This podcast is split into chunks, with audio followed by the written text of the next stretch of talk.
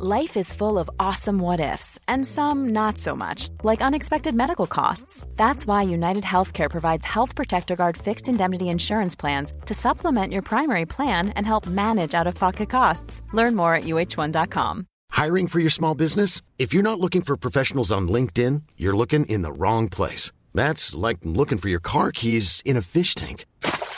LinkedIn helps you hire professionals you can't find anywhere else, even those who aren't actively searching for a new job but might be open to the perfect role. In a given month, over 70% of LinkedIn users don't even visit other leading job sites. So start looking in the right place. With LinkedIn, you can hire professionals like a professional. Post your free job on linkedin.com slash people today.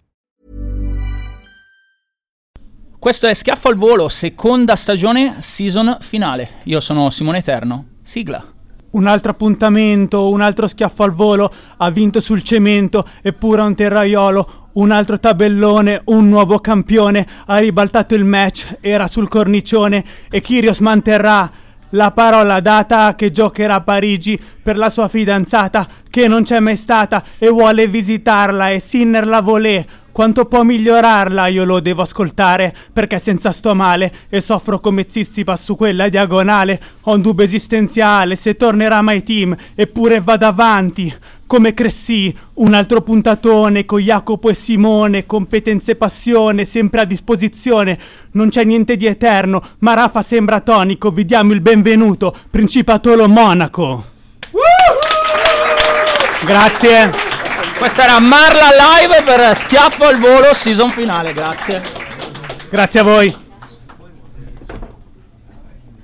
Cambio di posizione, Jacopo. Siamo agli Oscar di questa stagione, puntata live, Mind the Gap, Milano, giovedì 7 dicembre, Sant'Ambrose qua a Milano, non ha, nessuno ha pagato la, uh, l'area C, che è già una bella cosa, 20 e 18. A un paio di chilometri da qua si fa la prima della scala stasera, i presidenti, le cose VIP, e noi qua abbiamo una parterre fantastico qua davanti per uh, la community del nord Italia e non solo di Schiaffo al Volo. Jacopo, com'è stata la settimana? Positiva perché alla fine il torneo l'abbiamo vinto. Fonz è qua presente, tra l'altro, qui Prima davanti. fila. Dopo magari vi racconto il quarto di finale perché merita, perché per un pelo non ho fatto a botte. E poi volevo dire un'altra cosa, è già pronta la sigla dell'anno prossimo. Che, Che sempre- tu hai ascoltato. Che io ho ascoltato, è sempre di Marla, la base è sempre la stessa, però cambiano le parole e, spacca. E sarà per la nuova stagione che abbiamo già confermato, perché Schiaffo al Volo torna anche l'anno prossimo.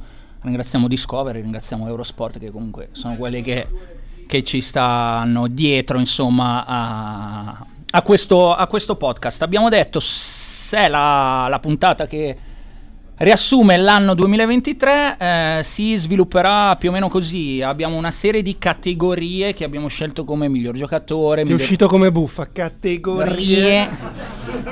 Mi è uscita più o meno così, sì, è vero.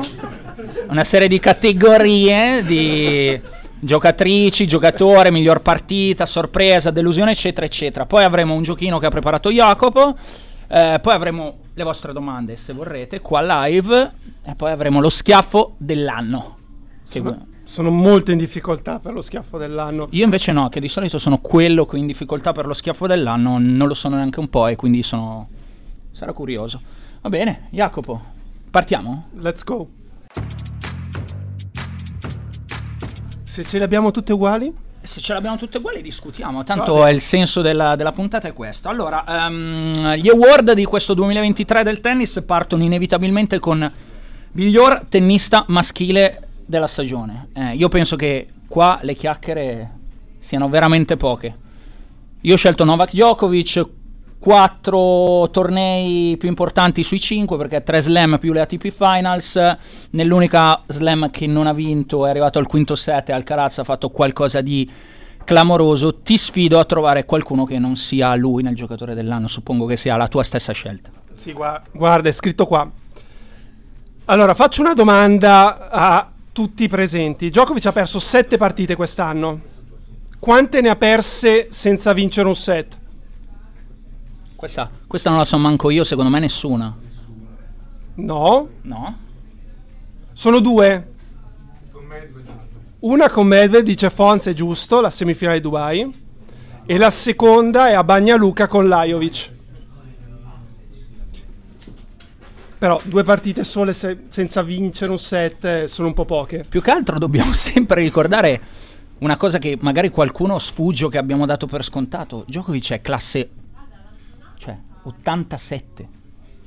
Il tempo non è che per, per tutti passa, c'è chi perde i capelli, c'è chi promette la panzetta, c'è chi hai capito? E questo invece è lì che sembra eh, l'uomo di gomma, si allunga, si, mh, si mh, dimena, mh, si arrabbia, scaglia qualche racchetta, poi però quando c'è da vincere, vince lui. Quindi per me è stata una stagione clamorosa di Djokovic, cioè una delle migliori della carriera, gliel'hanno chiesto anche a, a Torino, insomma ne abbiamo discusso. I Djokovic Prime quali sono? C'è il 2011 che per me è la stagione, poi cosa mettiamo? Il due, tra il 2015 e il 16 quando completa lo slam forse, cioè non è slam sull'anno ma è eh, slam, detiene per un periodo tutti e quattro i tornei, poi vabbè va peace and love, pace e amore, si perde un attimo, eh, poi secondo me questa è, è una stagione che entra nella top 3 della carriera di Djokovic, tu cosa ne pensi?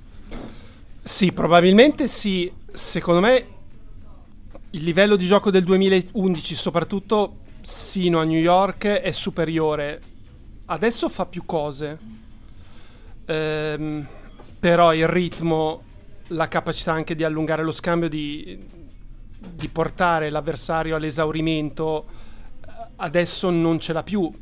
Però bravissimo perché ha trovato delle soluzioni diverse per continuare a vincere poi la difficoltà principale nell'affrontarlo rimane quando arriva quel momento sapere che di là c'è Djokovic e riuscire a essere lucidi e a fare la cosa giusta, perché Djokovic comunque ti porta a dover prendere un rischio e quasi tutti di solito in quel momento sbagliano. Infatti è un anticipo, uno spoiler su quella che è la partita dell'anno e arriveremo perché poi è una delle categorie è inevitabile che lo faccia già adesso, cioè Alcaraz che lo batte a Wimbledon fa qualcosa di incredibile.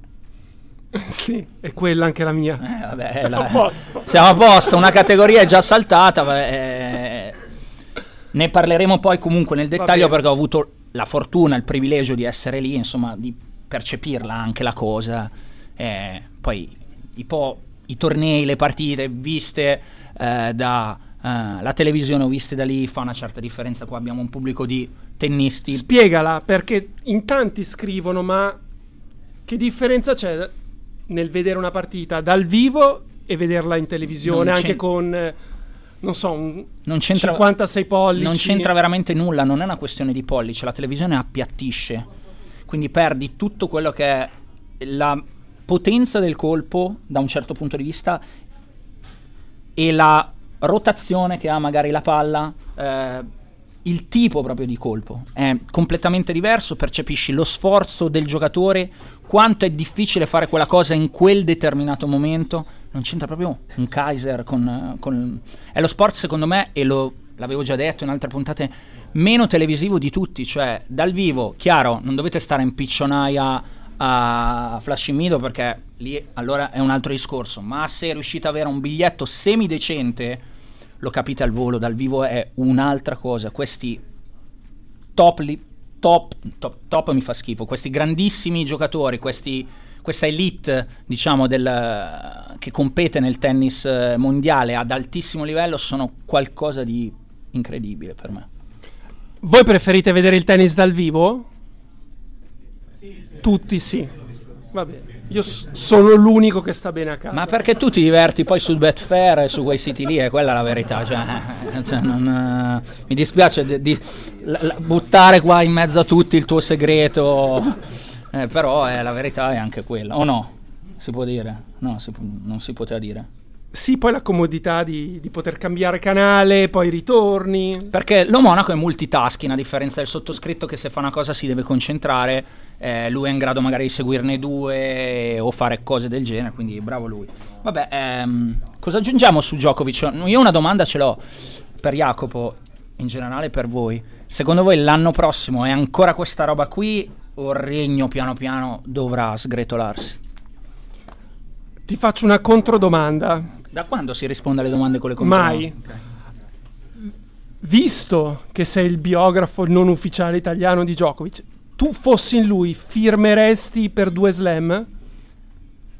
Ma aspettavo, aspettavo il firmeresti per la stessa stagione di Dico, eh, sì, grazie, grazie al C. Ehm, due slam? Due slam. O uno slam e l'oro? Firmo, se fossi lui firmo per uno slam e l'oro, perché l'oro gli manca, è proprio, cioè, la com- completare tutto, tutto, tutto. Eh. Secondo, lui firm- secondo te lui firmerebbe? No, perché mi ha risposto a, lo- a Torino eh, quando... Quando mi dice si così. può sempre fare meglio, si può vincere tutto, si può vincerli tutti e quattro e fare l'oro olimpico. Secondo me lui non firma mai ed è questa la sua forza. Nella sua testa non esiste che dice vabbè qua mi accontento perché posso accontentarmi. No, no, questo va in campo per, per fare il cannibale che è quello che ha fatto in tutta la sua carriera, quindi secondo me non firma. Non hai più niente da dire? No, sto pensando io sono per il bicchiere mezzo vuoto, quindi sì, firmo tutta la vita uno slam e un oro. Tu, sì, anche perché l'oro vale quanti slam? No, la domanda per, per lui vale di più. La domanda è quella precedente, cioè il giochino è due slam e no oro oppure uno slam o un oro? È chiaro che sceglie uno slam certo. o oro per me. Ve- 26 o 25 gli cambia Ma poco. giusto per completare tutta quella cosa lì, no? Per dire cos'è che mi manca. Lui ha una tick list, quella che voi fate così, fa, ce l'ho, ce l'ho, sono primo, sono primo, sono il più forte io, oh, guardatemi, eh? E lì non c'è e quindi dice io voglio esserci anche qui, conoscendolo chiaramente non di persona, ma per quello che l'abbiamo percepito sul campo insieme a tutti voi o dalla televisione o semplicemente appunto andando ai tornei e percependo il tipo di mentalità che ha l'atleta. Vabbè. C'è qualche tifoso di Djokovic? Zero. Uh, forse un, pa- un paio. Io un po' e poi quel ragazzo che alza la mano. Ma perché un po'? Beh, perché non seguo moltissimo il tennis, quindi... Però il tuo preferito? Cioè, se c'è Sinner Djokovic, chi tifi? No, Ah, okay. Vabbè, ma questa è una domanda che non vale perché, perché? Sinner è italiano. Ma Dai, Sinner è tennis ita- va oltre. Allora, tu sei con questa cosa qua. Invece, non, la dimostrazione è quando la Rai fa 8 milioni, è, mm, cioè, è perché uno è italiano. Appunto, Però come aspetta. mio padre, hai capito? Che si guarda Fognini. No, che aspetta, si guarda. Aspetta, aspetta.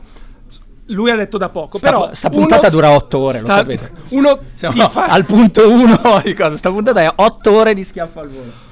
Uno ti fa Djokovic dal 2008, arriva Sinner e smette di tifare Djokovic Djokovic tutta la vita, cioè no? Non sono mica così convinto, no.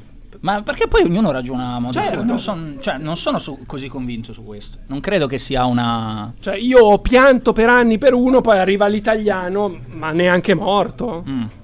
No, sicuramente chi fa l'ultras di professione, nel senso di professione, non di professione, ma mh, mm, nel, nel seguire il tennis, non viene scalfito, come dici tu, da questo però magari, sai, determinati meccanismi possono allentarsi, mettiamola così. Sì, magari accetta più volentieri che perda da Sinner. Se deve perdere, vabbè, ha perso da Sinner okay. almeno italiano.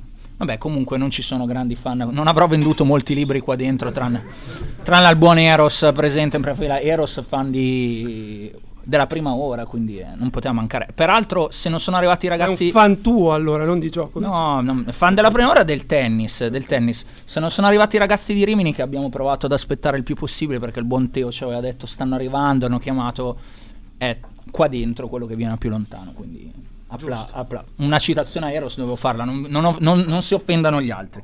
Va bene, tennista maschile su Djokovic vuoi dire vuoi aggiungere qualcos'altro? No, hai detto che già siamo lunghi. No, non è che siamo lunghi, è che la, il menù è bello, è bello, ricco, poi c'è il tuo giochino, quindi mm, io sono curioso onestamente, l'unica cosa che volevo aggiungere è non sono mica convinto che farà un'altra stagione così l'anno prossimo. Penso che non è che il regno sia finito, ma eh, ehm, si stia neanche sgretolando, ma ci siano possibilità per gli altri. Non so se ho, sono influenzato dalle ATP Finals e dal finale di stagione, da quello che ha fatto Sinner e dalle altre concezioni in generale. Però, però secondo me cioè, mi sorprenderebbe vedere Djokovic di nuovo che l'anno prossimo è lì a fare tutte le finali o le semifinali o sempre, sempre solo lui. Onestamente sarei un po' sorpreso. Ecco, questo è quello che volevo dire. Poi penso che qualcosa di grosso lo vincerà. Però tutto come quest'anno no. Quindi questo è quello che volevo aggiungere su Djokovic. Poi magari mi smentirà ancora una volta e nel caso ci leveremo il cappello. Cosa, cosa dobbiamo fare? Credo che delle risposte le avremo subito a gennaio perché se non dovesse vincere in Australia già sarebbe un, un segnale positivo per tutti i suoi avversari. 14 minuti di podcast solo sulla prima. Eh, categoria successiva. Tempo stringe, diranno. Il, categoria successiva è la stessa, cioè la miglior tennista dell'anno. Eh, tennista, ho usato il femminile, quindi categoria femminile. Chi scegli non leggere i miei, Eh, l'ho però. visto. Io, io sempre sbirciavo Mamma perché non mia. sapevo mai niente. Copione. Esatto. Vabbè, la mia è Arina Sabalenka perché è stata presente, si è fatta sfuggire il titolo di numero uno a fine anno, però è quella che è stata più presente nei tornei più importanti. Alla fine io un tennista lo misuro da lì, cosa fa negli slam? Non mi interessa, cioè mi interessa anche l'altro, però eh, sono quattro appuntamenti durante l'anno in cui ci aspettiamo.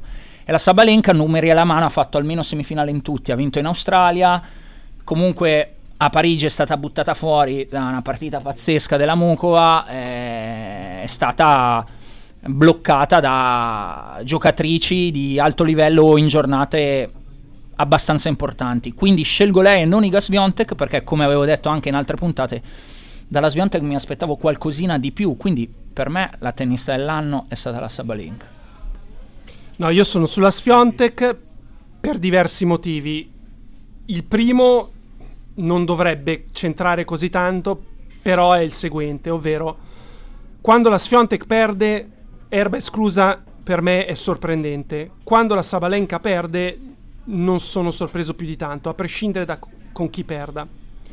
Questo è il primo motivo. Secondo, la Ed è, ed è rispettabile, ed è rispettabile. la s- e poi la trovo più vulnerabile. Cioè, quando va in campo, secondo me la partita so che ti darà una chance. Non è corretto dire eh, non dipende da lei, perché sì, dipende da lei, perché se tira dentro c'è ben poco da fare. Però so che all'interno di quel match ci sarà un momento in cui non tira dentro e se l'avversaria è brava lo sfrutta quel momento. La Swiatek ha vinto il doppio dei tornei. Eh, ha vinto più partite nei confronti diretti, è stato 2-1 e poi alla fine c'era lo spareggio, la semifinale delle WTA Finals è stato lo spareggio. Però le WTA Finals non contano, Perché? perché l'hanno giocata in un posto di merda. Valeva per tutte e due. Sì, ma faceva troppo schifo, cioè tutta quella configurazione. Scusate proprio il linguaggio, cioè faceva troppo schifo la configurazione, non era una cosa corretta. Non la voglio prendere come scusa. Più brava la Sviontek, hai ragione, ad adattarsi meglio evidentemente, questo è un valore, non ci piove. Però mi sarebbe piaciuto vederla in delle condizioni normali, mettiamola così, e non con le- il vento ovunque, non con... eh, per come ci, ci sono arrivate, cioè il concetto perché non ho scelto la Sviontek come te, proprio perché avevo un'aspettativa più alta sulla stagione. Però questo non è giusto. Cioè, Ma infatti è la mia categoria, è no, opinabile, lo so, non è che è una non può non è basarsi che- sulle tue non è che è una legge. aspettative. Ah no? Devi Chi- chi guardare lo i tuoi risultati. No. No, non lo so. I risultati cosa dicono? Avvicinati, Eh. no, non lo sento. Poi soprattutto sono arrivate alle ultime due tornei che la Sabalenka era avanti, non le... era vicina. E cosa è successo? Negli Eh, ultimi tornei, quando c'era tutta la pressione È un addosso, po' crollata. chi è uscita? È la Sviontek. Li ha vinti tutti e Però due. non mi hai convinto lo stesso, non la cambio la mia, la mia pick. Per me Qua è stata Sfiontek più- o Sabalenka? Alziamo le mani per Tennista Sfiontek. dell'anno, Sviontek. Ma tu che ne sai? Aspetta, no, aspetta, no, aspetta, un voto non vale. L'ho convinto io! Allora, un voto non vale perché è il mio amico Dino, che saluto, che di tennis ha, ha seguito, era quello che ti dicevo che ha seguito la prima partita l'altra sera con Sinner. Ok? Lui è un grande fan di calcio, capi- cioè gli piace Della il Roma. pallone, della Roma, quindi già lo sapevi, però eh, non vale il suo voto. Quindi Perché? potete più escluso di- convincente. No, ma non deve essere convincente, non vale il suo voto. Voglio gli altri che hanno Vabbè, seguito la stagione. Sabalenka? Ok, Niente, distrutto. Distrutto. Scusate, È tutti- stato un 20 a 2. e tutti gli altri che non hanno votato, scu- quale chi? sarebbe la vo- tennista Goff? Mukova. Vabbè, ma Goff. qua si va a preferenze. No, sentiamo, sentiamo il pubblico. Mukova, Goff, altri nomi? Nessuno, pochi. Ok, va bene. Niente, Jacopo, hai vinto tu. Non è che c'era qualcosa in palio, probabilmente Iga Sviontek. A proposito di cose in palio, mi, Siamo sta- a 18 minuti con le prime mi due hanno. Che podcast ricordato è? che a inizio stagione, dopo leggo le nostre previsioni come sono andate, Male. Però c'era italiano vince slam, sì no, e te l'avevo dato a 5. Io ho preso sì. Sì, 5 Ma- cene a mannaggia, 1. Mannaggia. Quindi si va ancora a mangiare. Ma no, ma non è così, ma dove sta scritto? Dov'è? Voglio... C'è la registrazione! No, non c'è la registrazione, secondo me no. Non, non me la ricordo così, eh. Non mi sembrava 5 a 1. Cioè, 5 a 1 che ho detto che italiano. vin- Oddio, che tu italiano. ne vince vincevi slam. 5 se avesse vinto Ah, un italiano. ok, io ne vince, e tu ne vincevi una. Ora me la ricordo, sì, è vero. Niente, va bene. Andiamo dal solito, non fare pubblicità, si va dal solito. No, perché di no? Perché siamo comunque anche in un altro locale, non mi sembra carino. Vabbè, Si va dal solito? sì, Va bene. si va sul sicuro. Va bene. Allora, abbiamo chiuso la categoria, siamo già troppo veramente lunghi. Ehm, miglior partita mm, maschile in questo 2023. L'abbiamo anticipata, non c'è molto da aggiungere. La finale di Wimbledon tra Carlos Alcaraz e Novak Djokovic. Per me 4 ore e 42 minuti. Djokovic è stato battuto sul suo terreno, cioè di solito quando si arriva lì poi non succede che vinca qualcun altro. Ha vinto Carlos Alcaraz che ha fatto qualcosa di eccezionale. Qualcosa di eccezionale. Tutti d'accordo sul match dell'anno? No, sento dei mugugni. Chi dice altro? Alzi la mano E dica la partita più che esprima altro. Così ne parliamo. Vai. Sì? La finale di Cincinnati sempre tra Alcaraz e... e- Sono, sono d'accordo su forse il picco di intensità. Cioè, la partita di Cincinnati è stata clamorosa, sono d'accordo. Però in palio c'era Cincinnati, non Wimbledon. No, no, no. s- sono d'accordo, ma è, è farlo a Wimbledon secondo me è differente. E, e in ogni caso Carlitos si è andato molto vicino anche a Cincinnati, quindi poteva vincerlo lui tranquillamente. Questa- È arrivato a match point, se non sbaglio? O qual- Secondo me sì. No, Eh, no, sto sì. andando a memoria. Ok, sì, è arrivato a match point, quindi chiaramente poteva vincerla di nuovo Alcaraz. Però io peso sempre il torneo. Vincere a Wimbledon e vincere a Wimbledon. Cincinnati, sì, partita bellissima, però era- l'altro era Wimbledon. Quindi è la ragione per, per cui ho scelto questo match e quello era comunque entrato nella mia testa è questa. Jacopo. Anch'io l'ho scelto per quel motivo, che è la finale di Wimbledon, e poi per come è andata, perché quella partita lì, 9 volte su 10, Djokovic ci ha dimostrato che la vince lui. Ha avuto il set point per andare 2-7 a 0, ha avuto lo schiaffo al volo per andare 2 a 0 al quinto, che ha sbagliato, che per lui non era un colpo difficile. E poi ti aspetti, nonostante sia andato sotto di un break, che in un modo o nell'altro riesca a recuperarla e così non è stato grande merito ad Alcaraz. No, ha fatto qualcosa di, di incredibile, anche visto da lì comunque per un ragazzino, ragazzi. Cioè, considerate che Djokovic lì dentro è casa sua o comunque eh, stiamo parlando di uno che c'è passato, che l'ha vista tante volte. Alcaraz era in una situazione del genere per la prima volta nella carriera in uno slam e riuscirla a vincere è qualcosa di, ripeto, clamoroso, quindi non può, non può non essere considerato tutto questo anche nella valutazione poi della stagione di Alcaraz, cioè fa qualcosa di incredibile in una partita che diventa anche per questa ragione la- per me la partita dell'anno. Vabbè, siamo d'accordo, quindi c'è poco da aggiungere. vai. La scorsa settimana stavo parlando con Riccardo Eger che è qui per fare il giudice, credo si chiami di sedia del torneo di padel a Milano ed era giudice di linea alle finals. Ehm, E collega di Eurosport perché ha collaborato anche per il nostro sito. Saluto peraltro Carlo, sempre redazione di Eurosport nell'angolo. e mi diceva che quei tre game delle finals tra Djokovic e Alcaraz del secondo set che tutti loro si guardavano e dicevano ma, ma questi come stanno giocando Mhm. cioè, sentito dire da loro che chissà quante partite comunque vedono da un metro Eh, fa effetto Esattamente, loro sono ancora in una posizione maggiormente privilegiata rispetto a quanto possa essere la mia quando magari vado ai tornei in tribuna stampa. Per quello prima dicevo dal vivo un'altra cosa, per quello anche probabilmente la mia scelta è influenzata da andare sulla finale di Wimbledon, al di là di quanto ho detto prima che Wimbledon, il fatto di esserci, di averla vista da lì, te ne accorgi, cioè anche lì percepisci il livello di sforzo, di intensità e quindi probabilmente bisognerebbe fare tutto l'anno in giro per scegliere realmente, perfettamente qual è la partita dell'anno, però questa fortuna purtroppo non ce l'abbiamo, non ce l'ha praticamente quasi più nessuno nel mondo del giornalismo. qualche anno fa a Gassone È bravo lui, ma infatti gliel'ho sempre, gliel'ho sempre detto. Eh, andiamo alla categoria successiva che è miglior partita femminile. Allora, io come miglior partita femminile della stagione 2023 ho scelto la semifinale di Parigi tra Mukova e Sabalenka, 3 ore e 13 minuti, bello, contrapposizioni di stili differenti, bella bella partita, intensa eh, e comunque con un risultato non a sorpresa, però sì però no.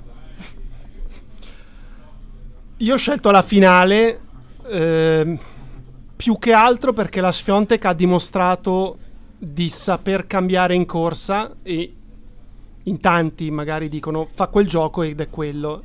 In realtà in finale, nel momento in cui è andata avanti 6-2-3-0, sembrava tutto facile, perde il secondo, va sotto 2-0 nel terzo senza vincere nemmeno un punto nei primi due game del terzo, ha capito che forse era il caso di spingere un po' meno, perché stava sbagliando tantissimo di dritto, e si è messa lì a contenere col dritto e a prendere rischi mh, quasi esclusivamente di rovescio, la ribaltata. Quindi c'è stata emozione perché il punteggio si è ribaltato più volte.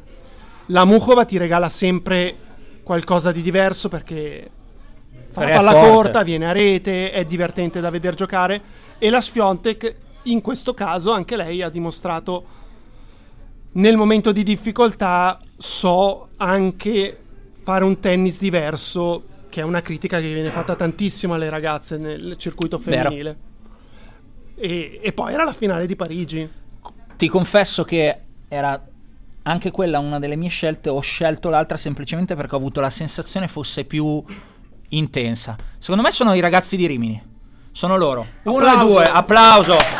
Applauso perché arrivate da lontano. Allora, noi vi abbiamo atteso il quarto d'ora accademico, ok? E poi abbiamo, abbiamo iniziato. Uno e due posti, prima fila, vi siete persi vi siete persi semplicemente gli, i primi award dell'anno. Miglior giocatore Djokovic, miglior giocatrice per Jacopo Sviontek, per me Sabalenka, miglior partita dell'anno eh, Djokovic Alcaraz finale di Wimbledon per entrambi miglior partita femminile dell'anno per me Mukova Savalenka semifinale di Parigi per lui Sviontek Mukova finale di Parigi torniamo avanti? Torniamo avanti non vuol dire niente andiamo avanti torniamo avanti non ha alcun senso no se hanno qualcosa da ridire o siete no, d'accordo? No, ascolta, sono arrivati in, eh, rita- sono arrivati in ritardo. Ma da Rimini? No, infatti, infatti, li abbiamo riconosciuti. Abbiamo per ascoltare noi due. Per schiaffo al volo. Infatti, ci fa super piacere. Avete un posto anche in prima fila. Ehm, vogliamo aggiungere qualcosa sulla partita femminile? No, perché il podcast è già lungo. Cioè, a parte che posso dire che è bellissimo. Cioè, lo facciamo ogni, tipo, ogni mese.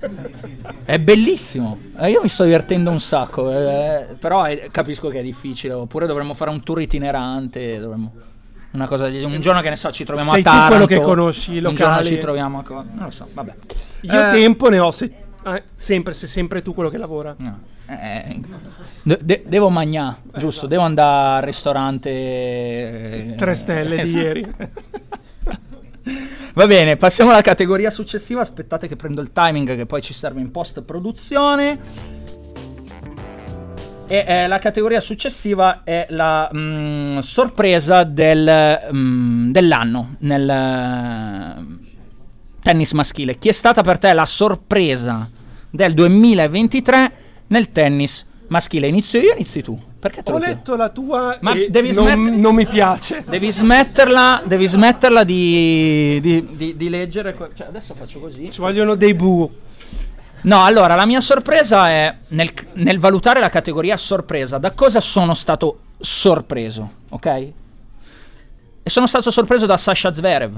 Non pensavo neanche un po' arrivasse alle ATP Finals, eh, specialmente dopo l'inizio dell'anno, dove ti ricordi?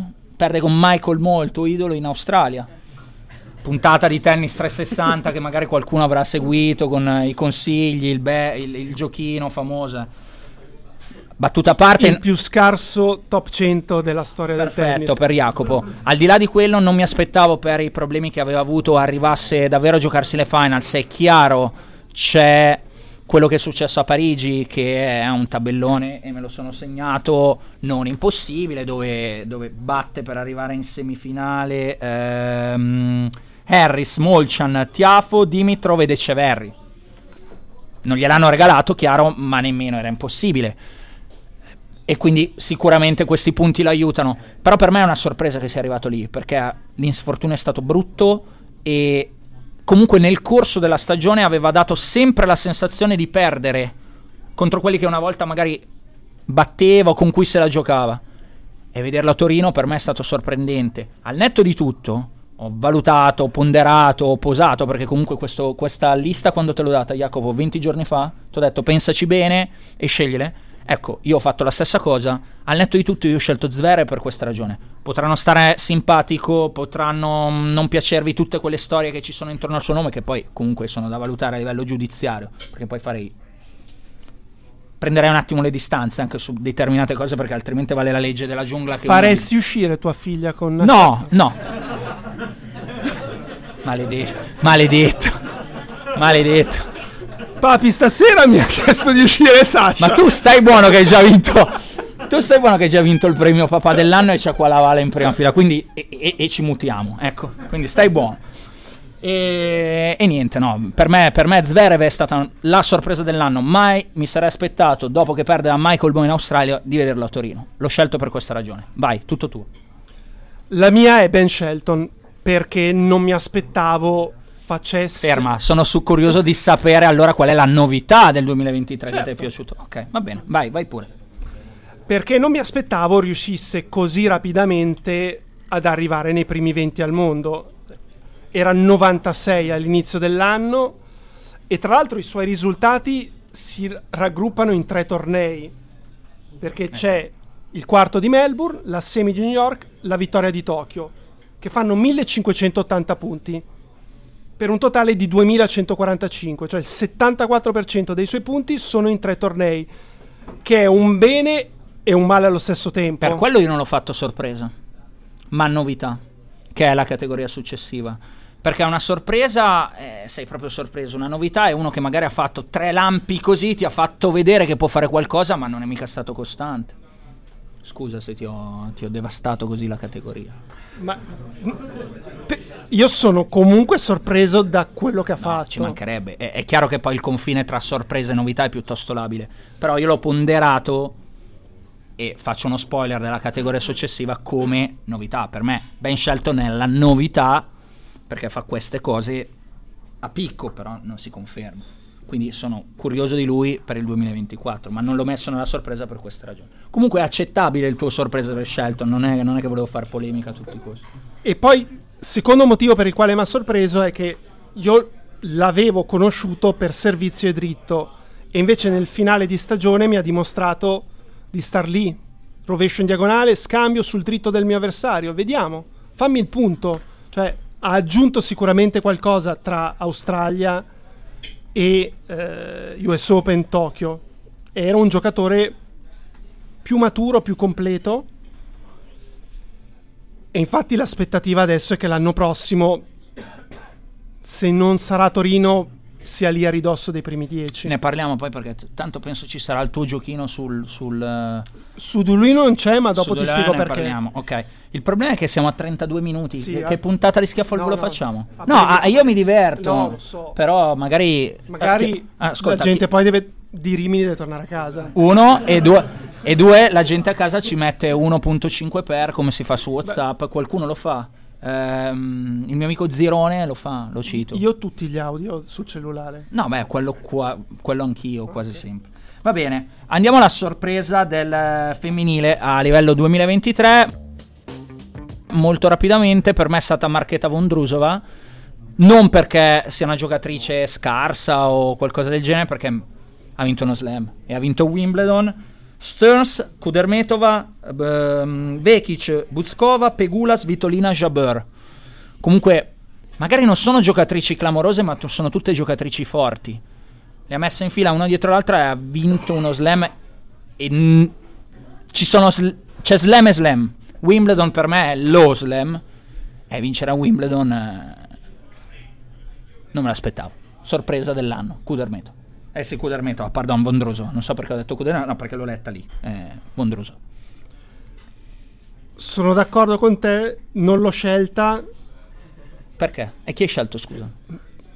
Hai cambiato ero, idea? No, ero un po' in difficoltà nello scegliere. Eh? Ti ho Io- convinto. Sì, nettamente. incredibile. Cioè, la tua scelta batte la mia facile. No, vabbè, sono emozionato, ragazzi. Cioè, non succede spesso eh, di mettere in difficoltà così Jacopone. Co- chi avevi scelto, però? Ho Dicelo. scelto Magdalinette Ah, perché a 31 anni ha fatto qualcosa che non mi aspettavo potesse fare. A 31 anni oramai quello che dovevi fare, secondo me, l'hai fatto. Ovvero, specie nel femminile. semifinale slam e lei non era mai andata al terzo turno, oltre il terzo turno. È arrivata tra le prime 20 al mondo e non era mai stata nelle 30. E poi tutto sommato è riuscita a confermarsi, non ai livelli dell'Australia, però nemmeno è crollata. Ehm, questo è il motivo. Sicuramente è più sorprendente la Vondrusa che vince Wimbledon rispetto alla Linette che fa semi in Australia Ti arriva ho, tra le fre- prime 20. ti ho fregato. Sì, sì, sì. Va bene, andiamo alla categoria mh, successiva così eh, velocizziamo un po'. Eh, aspettate che prendo il timing ed è eh, la, sor- la novità, pardon, la novità del, mm, del circuito maschile nel 2023.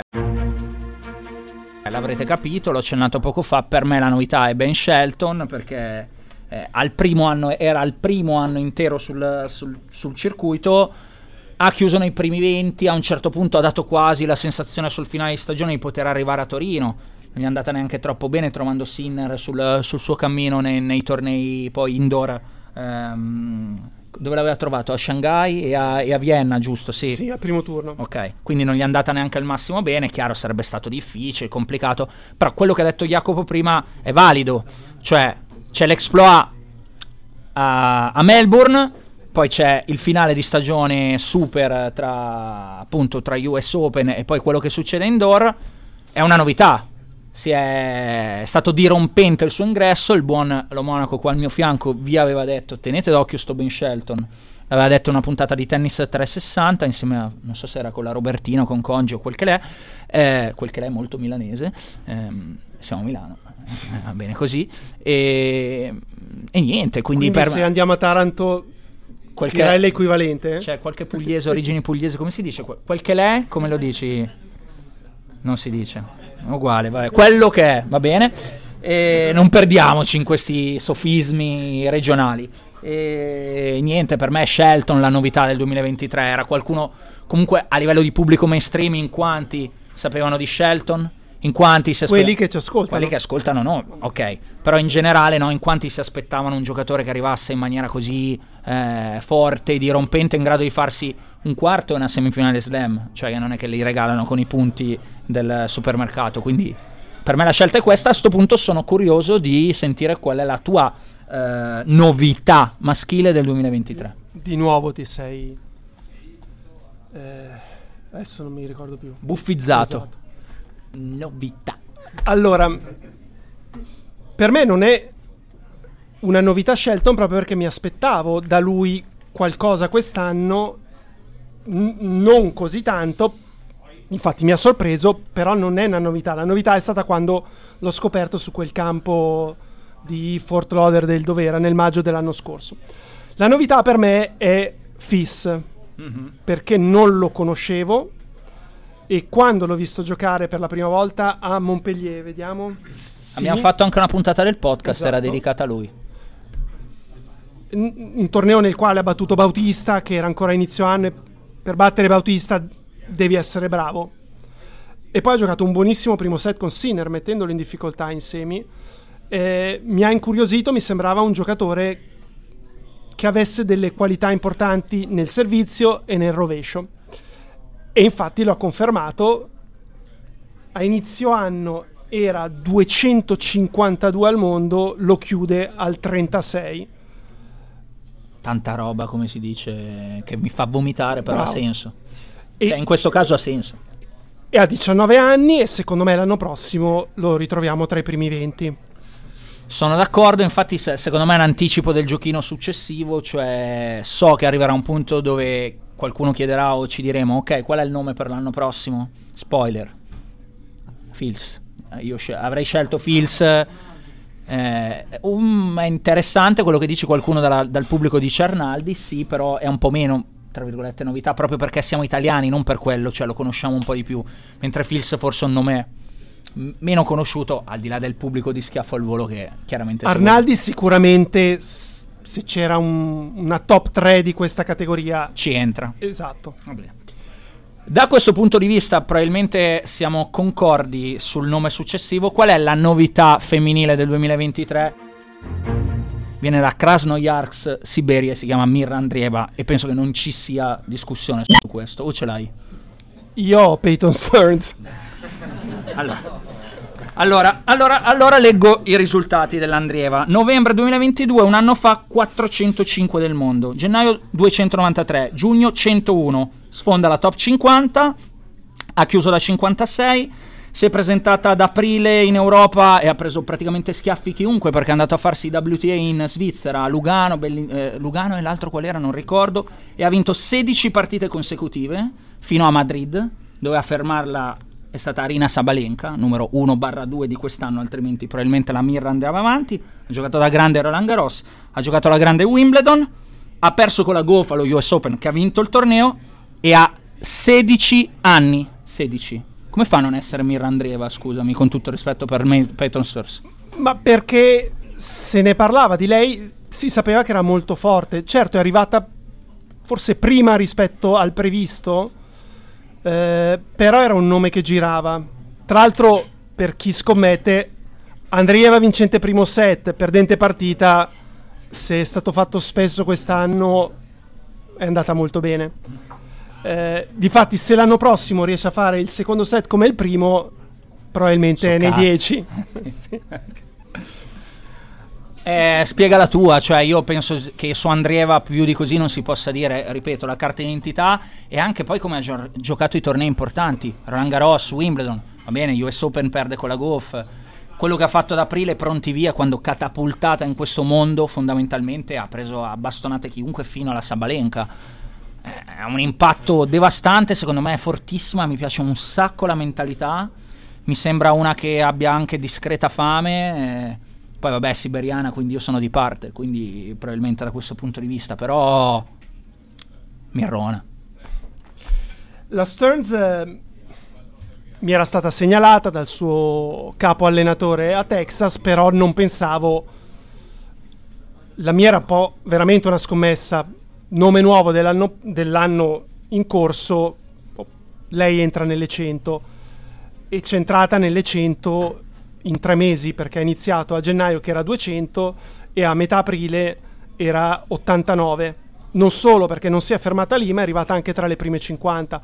Ora, l'Andrieva diventa sicuramente forte, la Stearns non credo andrà molto oltre le prime 30, non penso perlomeno.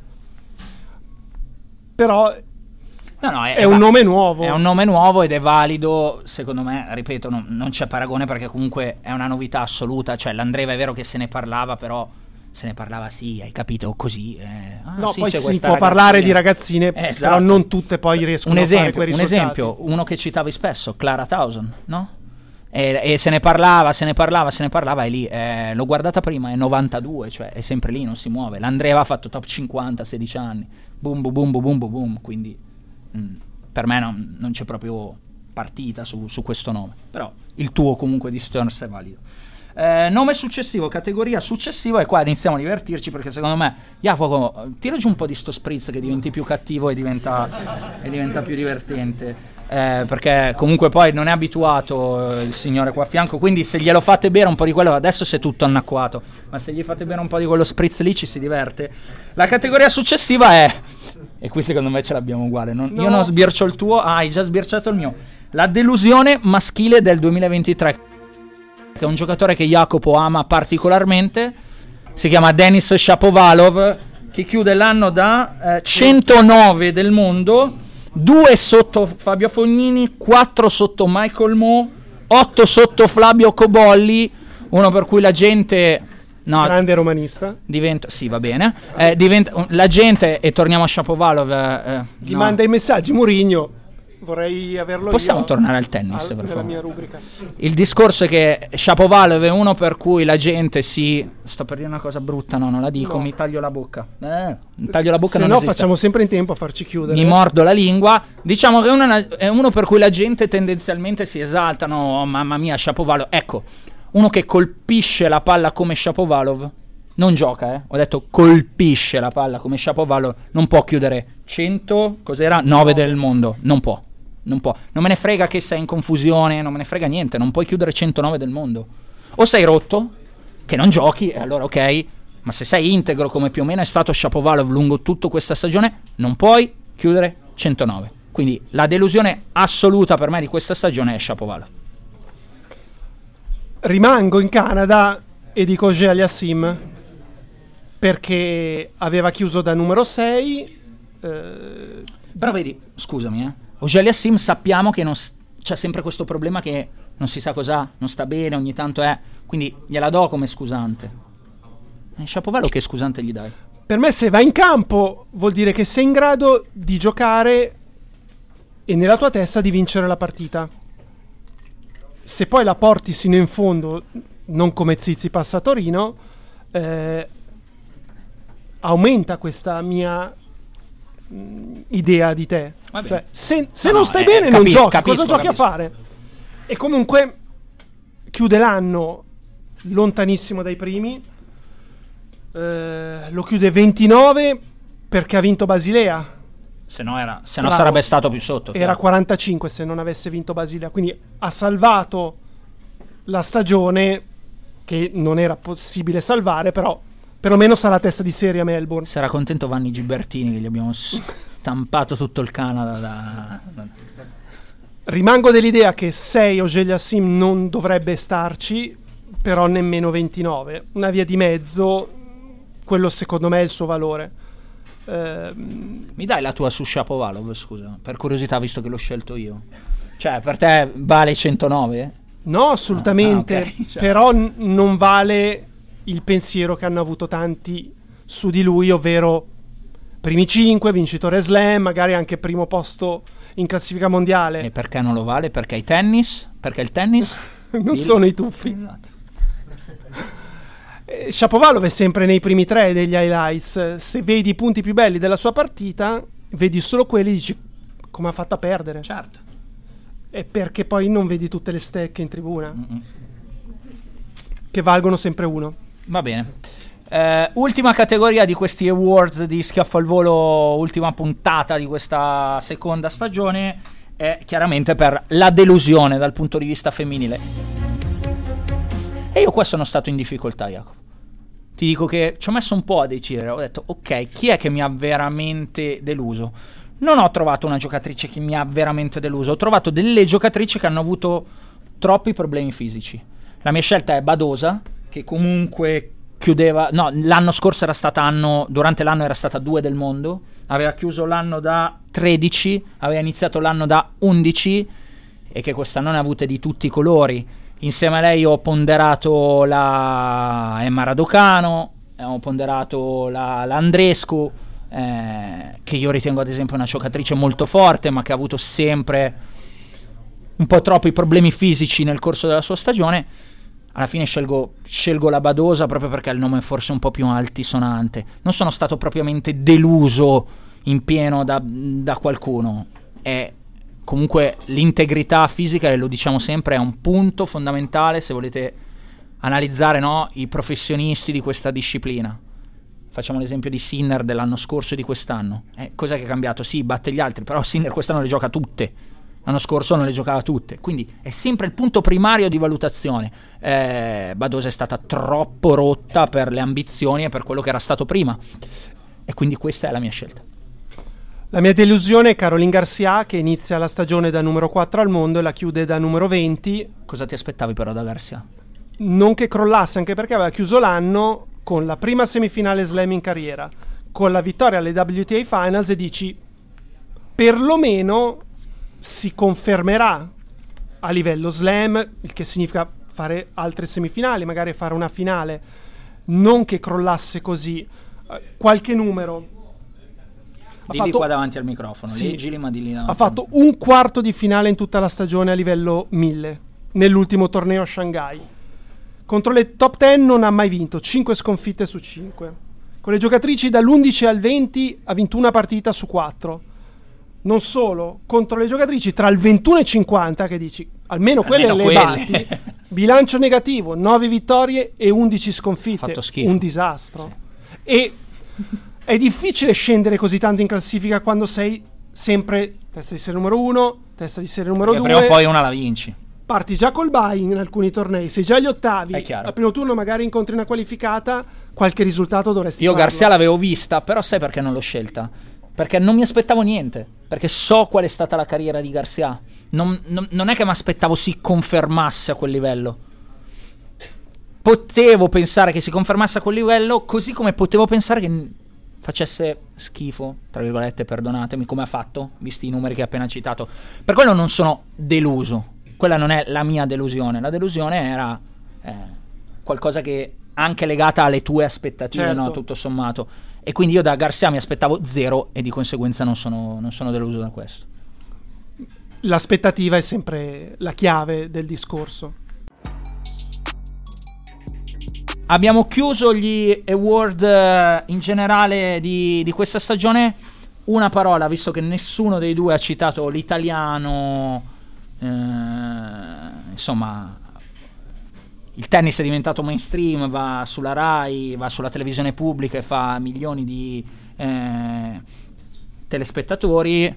Io penso che tutti gli ascoltatori di Schiaffo al Volo vogliano un qualcosa da me e te su Yannick Sinner, su quella che è stata la stagione su quello che ci aspettiamo nel 2024. Quindi questo è un momento importante. Jacopo, inizio io? Eh, aspetta che mi segno il timing. Su Sinner, ti ricordi all'inizio anno ti facevo quella domanda eh, provocatoria no? dopo l'Australian Open e dicevo non è che Shelton sia forse già più pronto, ha già più... Peraltro domanda che mi ha scatenato le simpatie del popolo di, di Twitter che ho dovuto bloccare in, eh, in massa. Non è che è già più pronto perché ha già più fame, ha quella citazione cheat cagna eh, che forse in Sinner non, non dava a vedere. Io sono stato mo- positivamente sorpreso da Sinner sul finale di stagione, sul tipo di crescita che è riuscito a fare, sul riuscire a battere quei giocatori che, eh, che non riusciva a battere. Quindi la domanda si è rivelata una domanda provocatoria e l'affermazione si è rivelata non molto lungimirante. Su Sinner cosa ti aspetti l'anno prossimo? Io credo che sia, per quello che abbiamo visto nel finale di stagione, pronto. Cioè ci siamo. È rimasta una sola domanda senza risposta. 3 set su 5 su due settimane riesce a fare quello che ha fatto negli ultimi due mesi? N- eh, La quello- sensazione è più sì che no. Ok, era questa la mia domanda. Cioè, la quello che hai visto tra Torino, quello che hai visto Ma tra soprattutto Pechino- la Davis, perché cioè, ti porta via delle energie mentali, un incontro a squadre molto, molto maggiori rispetto a una partita individuale. Cioè, quello che ha fatto sabato, vincere la partita in singolare, tornare in campo dopo 40 minuti e vincere la partita in doppio, e il giorno dopo. È vero che gioca con De Minaur, che se potesse scegliere un giocatore dai primi 20 da affrontare, è lui. Però poteva essere stanco No, no, chiaro. e invece l'ha bastonato ed era pronto a giocare un eventuale doppio se Arnaldi avesse perso. È questo che mi fa ben sperare. Cioè, mi sembra che la crescita sia sotto ogni punto di vista, hai capito? Non solo eh, tecnica, non solo a livello di analisi, è proprio una crescita mentale, una crescita sotto ogni aspetto della disciplina. Per quello ti dico, sono molto fiducioso per Sinner in ottica 2024. Poi c'è sempre quello che ho detto prima, il punto di domanda di Hill. Sei integro o non sei integro? Però se Sinner è integro, secondo me ci siamo.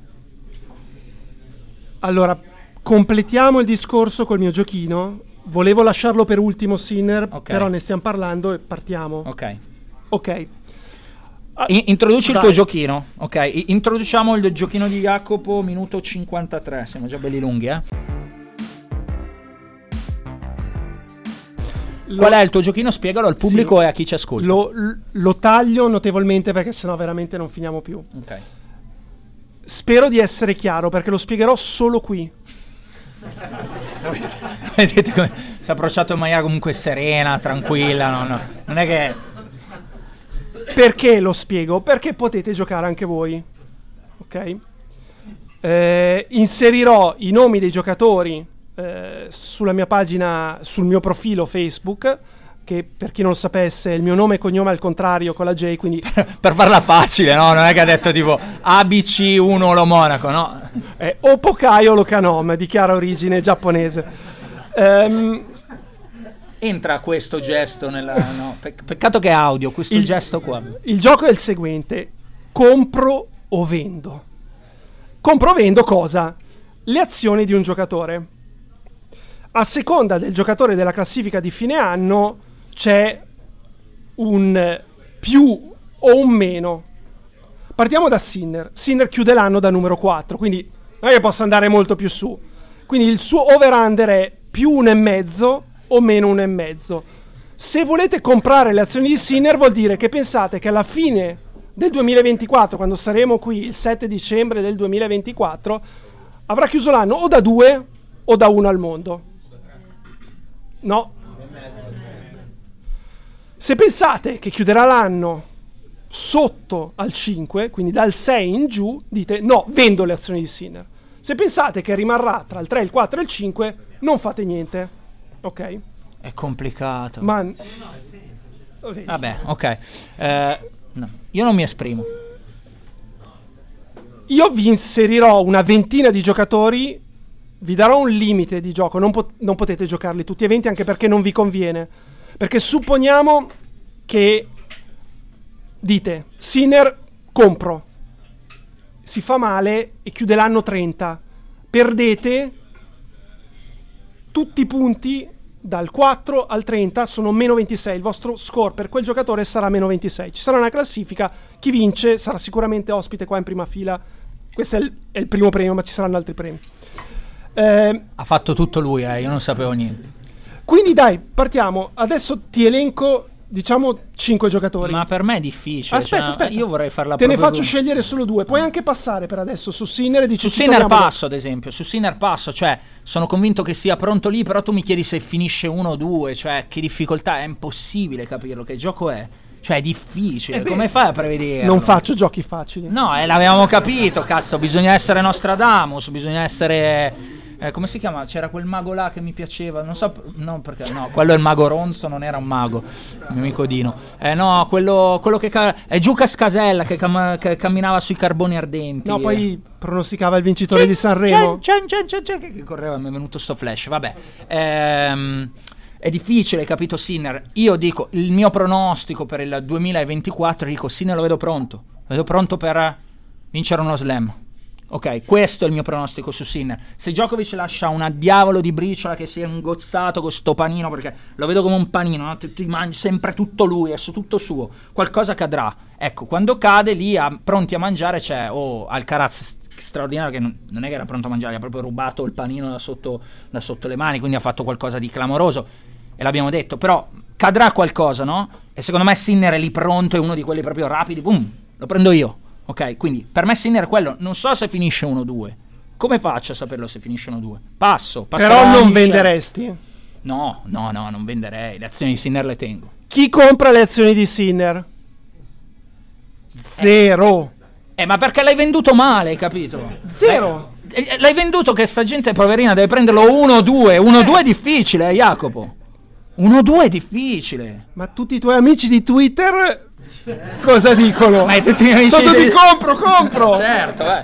Vabbè, non fan testo però, dai. Chi vende le azioni di Sinner? Neanche le vendono, vedi? Perché sono come me. 3, 4, 5. Sono come me, lo vedi lì e dici è pronto, ma non sai se vin- diventa 1-2. Lo vedi pronto, vince. Per quello il gioco è difficile. Va bene, passiamo al secondo. Vai. Holger Rune più 2,5 meno 2,5 è 8. Quindi va a 5 o più su, oppure scende e va a 11 o più giù. Le tengo le azioni di Rune. Le tengo anche qua, non so, non so dirti il tuo giochino, però Rune se fa quel salto io mi limito all'analisi, no? Non, non voglio entrare sul giochino, davvero ho difficoltà a fare questa cosa qua. Eh, però voglio, voglio analizzarlo perché hai dato dei nomi interessanti. Tanto sotto c'è il vociferare, gente che giustamente di- dice non lo so, lo prendo o non lo prendo. Io banco tutto, eh. Eh, secondo, me, secondo me Runo è molto forte, l'ho già detto. Ha avuto un limite quest'anno che so- è stato il rendimento fisico, che non è un limite da poco, cioè se hai sempre problemi non ci arrivi lì. Però anche per quello visto a Torino c'è proprio un bel cavallo secondo me Rune. Ok? Perdonate la metafora equina. E no, tanto, tanto, di, tanto cara a un noto allenatore della Esatto. Serie A. E lo terrei Rune. Lo terrei perché se sta integro, secondo me è un giocatore forte. Non ti so dire se è più o meno. Tendenzialmente lo terrei, non butterei via le, le azioni di Rune se tu mi volessi regalare le azioni di Rune. No, io le comprerei perché ho molta fiducia n- nell'accoppiata con eh, Boris Becker. Tanti, eh, compro, ho sentito compro. Chi compro, compra le compro. azioni di Ta- Rune? Eh, tanti. c'è grande, c'è grande fi- c'è più fiducia per Rune che, Che per più Sinner. indietro, però. Però, capito, Sinner lo dai 1-2, cioè è difficile. eh. Vai, terzo giochino. E poi, poi femminile lo facciamo uguale, eh? No, No. se Nessuno. vuoi te ne sparo una così. Ne facciamo un paio del femminile, due, dai. Va Va bene. bene. Ri- Rud 11 sempre più 2,5 meno 2,5. Vendo. Cioè pensi che finisca fuori dai 13? Allora, fuori dai 13 è difficile, però voglio fare di nuovo il ragionamento e uscire dal tuo giochino. Eh, Casper Ruud ha dimostrato di essere un ottimo giocatore, ehm, non ci sono dubbi.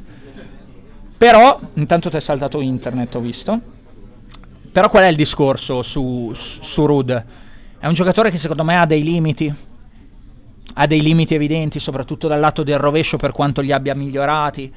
E ci sono tutta una serie di giocatori che se giocano bene tendenzialmente battono Ruud.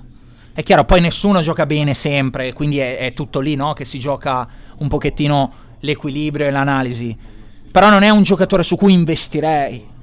Perché se ragiono sul chi c'è, ci sono tanti nomi che mi piacciono più di Casper Ruud. E quindi è questa la ragione. Qualcuno compra Rud? Fons? In 4. Beh, non è male. Vende? In Penso a una sei, stabilità più o Sei meno. abbastanza stabile. Io ho fiducia nel fatto che Dai, abbia detto lo scorso anno già Ha l'aveva sbagliato fatto- preparazione Esatto. l'anno scorso. Quest'anno la zecca deve arrivare a 8, quindi riqualificarsi per il master. Ma Ma eh, questa non si vede come espressione, eh, non è che, cioè, No. la devi spiegare, devi dirla a parole perché hai fatto così, eh, quindi non, non si capisce. Vabbè, nome successivo? Musetti 27 più 5,5 meno 5,5. Quindi eh, finisce 22 No, o 21. finisce 21 oppure finisce Fuori da essere testa di serie slam. Vendo. A malincuore ma vendo. Cioè un Musetti papà responsabilizzato lo vedi male. Perché dorme poco, deve alzarsi nel cuore della notte a cambiare i pannolini. Non lo so, io per Musetti, e qua si è sentito un no di disapprovazione al mio vendo. Spiego. eh, è un giocatore, e forse l'avevo già, sicuramente l'ho già detto, per cui pagherei sempre il biglietto. Perché può venire fuori qualcosa di bello da vedere. Però il finale di stagione Jacopo mi ha detto che si sta sciapovalovizzando. Cioè un giocatore che diventa spettacolare negli highlights, vedete due o tre colpi che dite cazzo come gioca Musetti. E poi però perde. E ho paura. E ho paura che la tendenza sia quella perché, come dici tu, giustamente, il suo tennis è molto difficile. eh, forse non ci sono anche tutte le cose chiare da un certo, da un certo punto di vista tattico. Giocatore che mi piace tantissimo, Musetti. Però se mi fai fare sto giochino, ti dico che è comunque difficile rimanere nei primi... Tu me la dai 30 del mondo, 31. Non è che te li regalano i primi 31 del mondo, devi vincere le partite e gli ultimi mesi di Musetti, gli ultimi mesi, da agosto a oggi, che non si gioca più perché è il 7 di dicembre, ha vinto 4 partite Musetti. È dura restare 30 del mondo se vinci 4 partite. Poi è chiaro che può migliorare rispetto a quello che ha fatto qui, il veloce indoor non è la sua, tutto quello che volete. Però mi dà gran... non mi ha lasciato grandi sensazioni su questo finale, la giustifico così il no di Musetti. Chi compra Musetti? Eh, Vuol dire 21. E chi ve lo vende vuol dire fuori dai 32? Siamo in parità più o meno. Sì. Vuoi una donna allora? No, di, ma, perché tu non dai la tua, scusa? Tu, cioè, la gente qua anche. No, la gente qua per ascoltare te, banco, basta con queste cose. La gente qua per ascoltare te, non per fare il bookmaker, cioè, qual è la tua sensazione su Musetti? Eh, ma se ho scelto questi vuol dire che ero molto in dubbio. Già questo. Eh, spiega. Eh, Spiega Musetti, almeno Musetti, visto che gli altri due non li hai spiegati, cioè che sensazioni hai per l'anno prossimo? E beviti un po' di spritz No, l'ho diventi bevuto. più divertente. Secondo me può tornare nei primi 20 perché c'è stato per diversi mesi quest'anno. eh, perché tutto sommato sulla terra ha fatto poco. C'è stato l'ottimo torneo di Monte Carlo, ma in tutti gli altri tornei secondo me ha fatto meno del previsto e ha dimostrato che sul cemento delle partite le può vincere. È stato un anno di assestamento. Per me non è impossibile che chiuda l'anno tra i primi 20 e forse il fatto che Arnaldi gli stia arrivando vicino potrebbe dargli un po' una scossa. Allora, ragazzi, stiamo per terminare. Adesso andiamo sul, ehm, sul femminile, poi andiamo allo schiaffone, ma di mezzo ci saranno le domande. Siccome so che poi magari qualcuno è timido, eh, eccetera, eccetera, pensate se avete delle domande da farci per il prossimo capitolo. Vi do 5 minuti di anticipo rispetto a quello che chiacchiereremo tra pochissimo. Alzate la malina, la dite, la ripetiamo così vi sentono tutti. Rispondiamo un paio di domande e poi andremo allo schiaffo. Femminile, il giochino di Jacopo. Ti faccio la Paolini, che secondo me poteva essere la sorpresa della stagione. Paolini che chiude l'anno da 30. Ti metto un più 4,5 meno 4,5, ovvero finirà 25 o finirà 35? O magari più su o più giù. Sembra che voglia fare l'anti-italiano con gli italiani, però a me la Paolini piace e l'ho sempre detto. Però secondo me ci sono dei limiti evidenti no, su quello che può raggiungere. È vero che il circuito femminile è stato, cioè il circuito femminile è pazzo, è boom bam boom bam, è un'onda è un'onda impronosticabile, è veramente complicato da decifrare. Ci sono giocatrici, ci sono 25 giocatrici più forti della Paolini? Per me sì. Mi piacerebbe che fosse, che fosse ancora lì, anche semplicemente dove ha finito adesso. Non so se ce la farà, non, non ne sono sicuro. Non ti ho risposto, però è, questa è la mia analisi sensaz- sensazionale nel senso di termini di sensazioni che ho per la Paolini nel prossimo anno. Io comprerei Paolini anche per come ha battuto proprio la Garcia ehm, alla Billie Jean, Cu- Jean Cup. Come? Alla Maurizio Mosca. Chi? Billie Jean King Cup, mai sentita nominare, no? E per me ha ancora margine.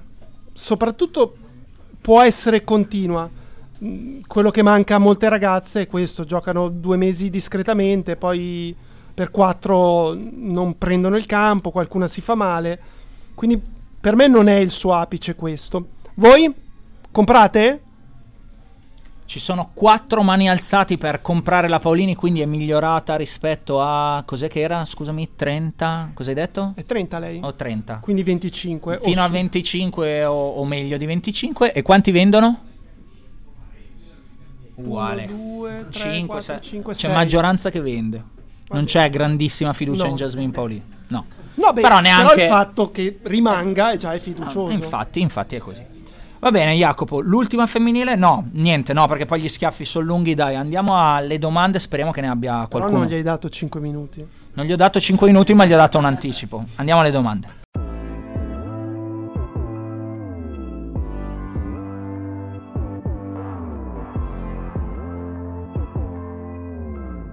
Chi alza la mano? Allora, domande, chi alza la mano, presentati, perché ti rileggeremo. Nome e cognome o solo nome? Come vuoi. Pietro. Pietro? Allora, la domanda di Pietro è dove può arrivare Medjedovic? E la seconda parte fa ridere. Se può diventare più odioso di Rune, perché per me lo è già. Questa è la domanda di Pietro. Cosa ha fatto per rendertelo così? Già solo guardarlo mi dà fastidio. Già solo guardarlo mi dà fastidio. Allora, eh, Medjedovic, eh, pupillo di Djokovic, protetto di Djokovic. Djokovic comunque fa le veci della federazione in- in- da un certo punto di vista.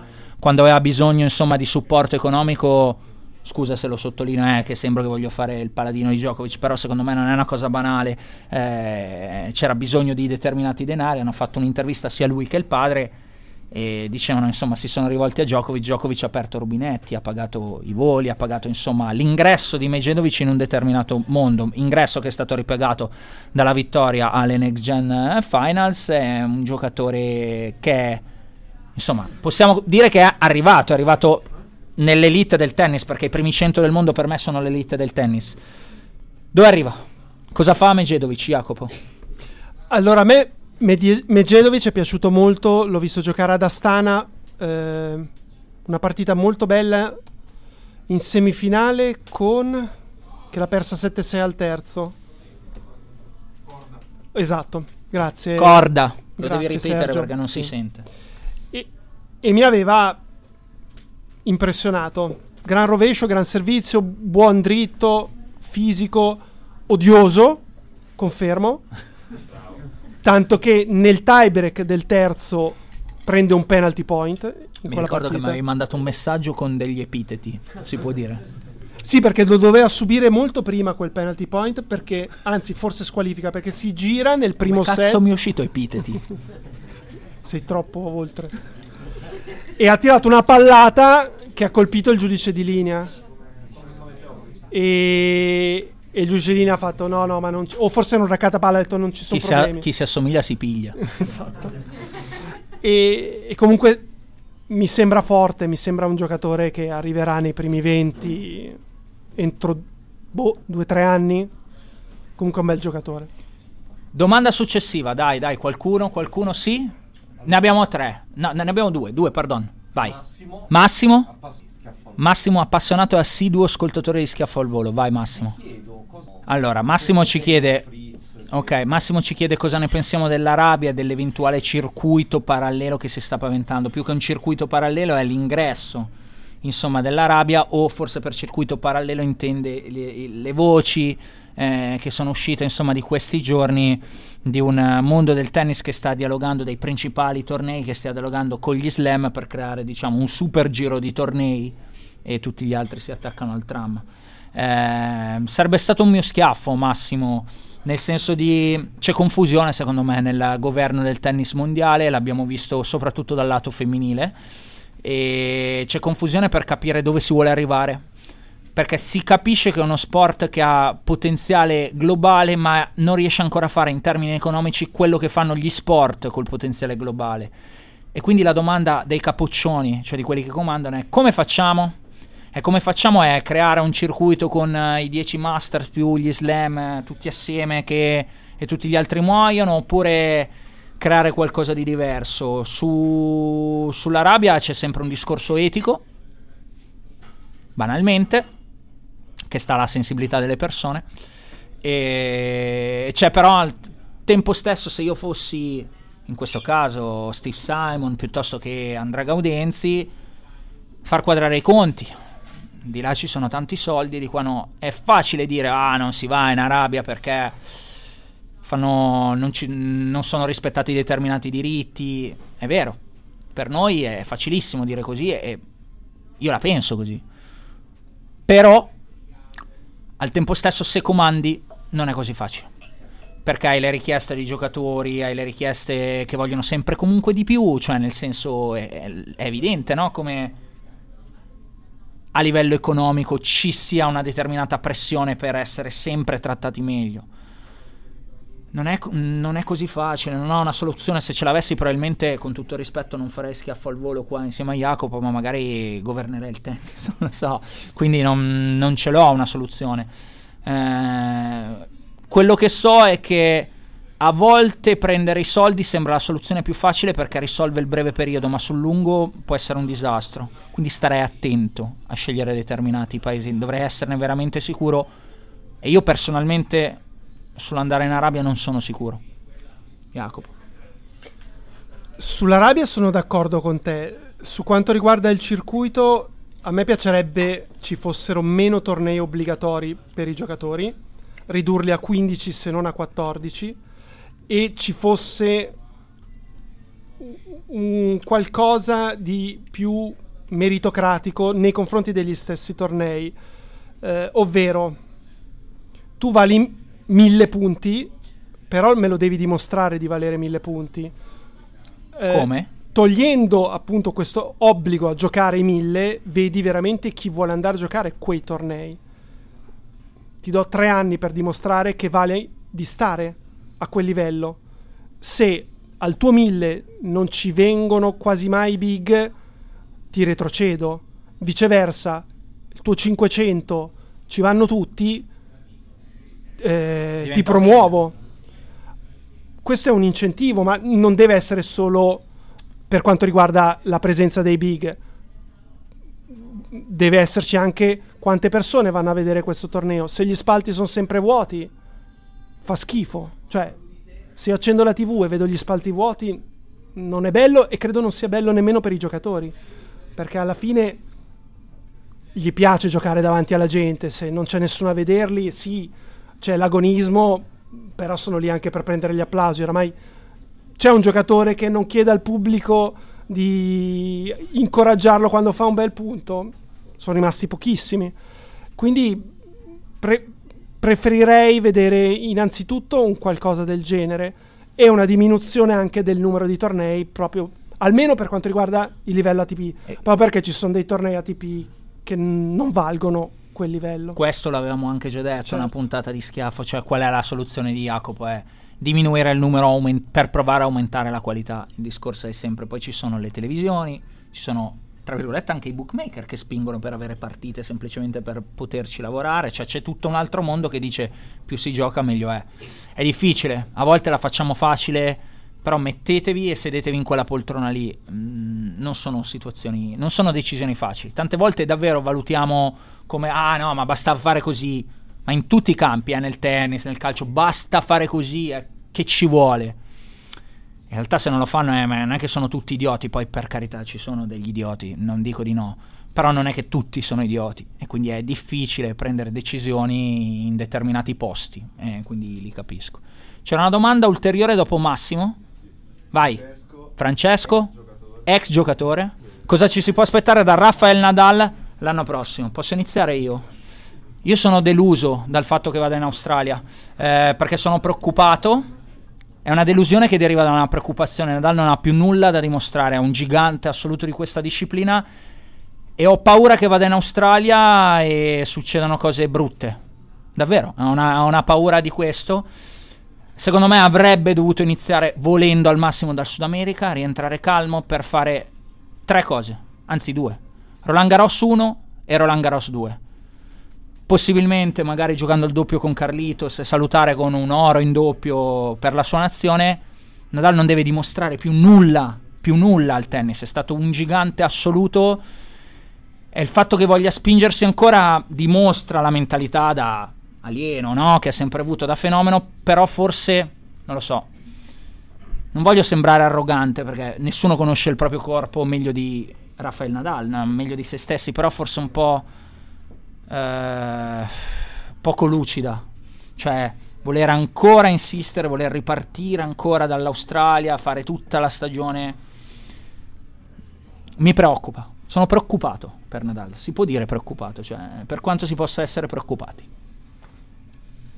Io non sono preoccupato perché mi preoccupa più l'arbitraggio di Roma-Fiorentina di domenica.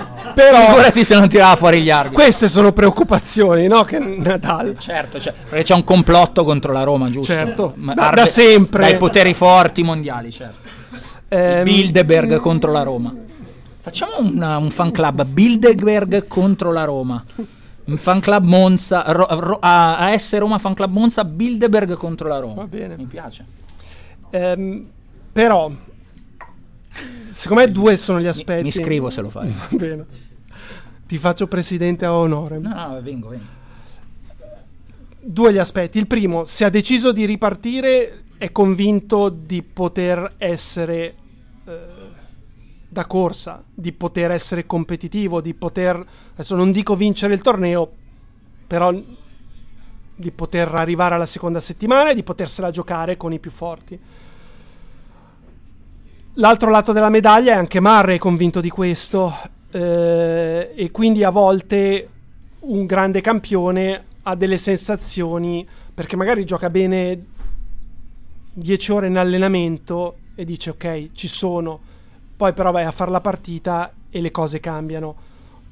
Due il suo fisico è talmente provato che magari bastano due partite toste in Australia 3 set su 5 che si fa di nuovo male perché sul cemento lui spesso si è fatto male per il modo che ha di muoversi, per il modo che ha di difendersi e questa più che una preoccupazione è un po' una paura perché sono felice che torni, però non voglio vedere le immagini dell'ultimo Melbourne che non sta in piedi, zoppica, rimane in campo per stringere la mano a McDonald, ma non aveva senso. Eh, quindi in un certo cioè, senso Nadal merita più di questo, certo. punto. Cioè, se, se solo quello, per quello io sono preoccupato, hai capito?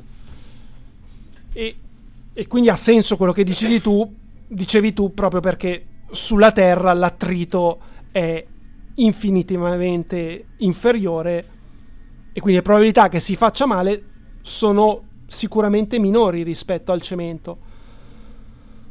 N- non ho aspettative, sono più delle speranze di poterlo vedere competitivo per la stagione. Jacopo, chiudiamo con... eh, cioè, ma a Barra gliela facciamo fare la domanda, a te ti pare? Vai. Ci chiede cosa ci aspettiamo dalla stagione di Zizipas, cosa pensiamo di questa stagione, cosa ci aspettiamo dalla prossima e il suo concetto è che secondo lui si è fermato un po' alla finale a Roland Garros con Djokovic e che non abbia la serenità mi hai detto di, eh, di affrontare eh, diciamo l'intera stagione semplicemente lui pensava di essere, ripeto perché giustamente non ti sentono, il futuro del tennis invece l'arrivo di Alcaraz, l'arrivo di Sinner o l'arrivo di Rune l'ha un po' messo in disparte.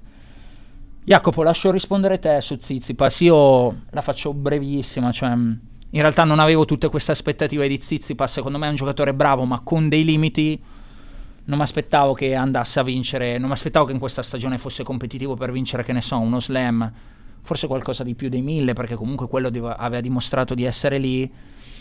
Non sono sorpreso che Zizipas si sia configurato come questo giocatore. Super rapido, tutto a te. Allora, io ho abbastanza chiaro lo Tsitsipas dell'Australian Open di quest'anno, che secondo me era un giocatore migliore rispetto a quello che si era visto in passato e indubbiamente superiore a quello che si è visto successivamente. Il rovescio era sic- più sicuro, mi sembrava facesse girare un po' di più la palla, che stava un po' di più sulle corde e questo gli dava sicurezza. Penso ha avuto un mese e mezzo per allenarsi senza partite e il colpo è più pulito. Dopodiché giochi partite, il colpo si sporca, abbiamo sentito tante volte Piatti parlare proprio di ripulire il colpo tra un torneo e l'altro. E siccome è mancata questa cosa a Tsitsipas, ha continuato a giocare, ha continuato a giocare e più giocava e perdeva sempre una piccola percentuale a ogni torneo. E di fatti la sua stagione secondo me è stato un picco all'inizio e poi delle grandi delusioni, soprattutto sulla terra battuta, perché ci si aspettava che facesse almeno i risultati dell'anno precedente, invece non è stato così. Jacopo, rapido, scusa se ti interrompo, la seconda parte della sua domanda. Nel 2024 cosa aspetti da Zizipas? Facendo il tuo giochino, cosa ha chiuso Zizipas? 8? Vado a controllare, 9? Do- dov'è Zizipas? No, Tsitsipas è Dove ha chiuso sei. 6? Il tuo giochino è più, che ne so, 2,5 o meno 2,5? Per me era molto difficile dargli un numero, per quello non, Non l'ho inserito, neanche nell'elenco, eh, perché probabilmente è più un e mezzo, meno un e mezzo il suo gap, però se lo io prendo- proponessi... io lo vendo. non- secondo me non arrivano le giocate 50 e 50, ma appunto arrivano più vendite, che è un rischio per un book, vero Fonz? Eh, se decide finalmente di provare a cambiare allenatore e affidarsi a un'altra persona e lasciare mamma e papà a casa, potrebbe fare qualcosa in più. È un rischio, perché potrebbe invece esplodere in negativo. Gli equilibri sono equilibri, eh. tutti giudichiamo il fatto che ah, sta sempre col papà, eh. però magari quello è quello che l'ha fatto arrivare fin lì. Lo molli e non funziona niente, oppure lo molli e, e- vai in positivo, non, non si può, non si può Il sapere. secondo rischio, scusami, è che Siamo uno lunghi. può anche dire a me sta bene stare 6 al mondo, Vabbè, vorrei vedere. va bene così, A me starebbe bene stare 81 al mondo. Non so. appunto. Ecco. Jacopo, 85 minuti di podcast. Possiamo sgarrare giusto perché siamo live e comunque vedo ancora tutti abbastanza svegli, barra interessati, non che gente che scappa, gente che messaggia. Quindi dai, andiamo a una parte divertente. Il famoso schiaffo della settimana, che in questo caso diventa lo schiaffo dell'anno.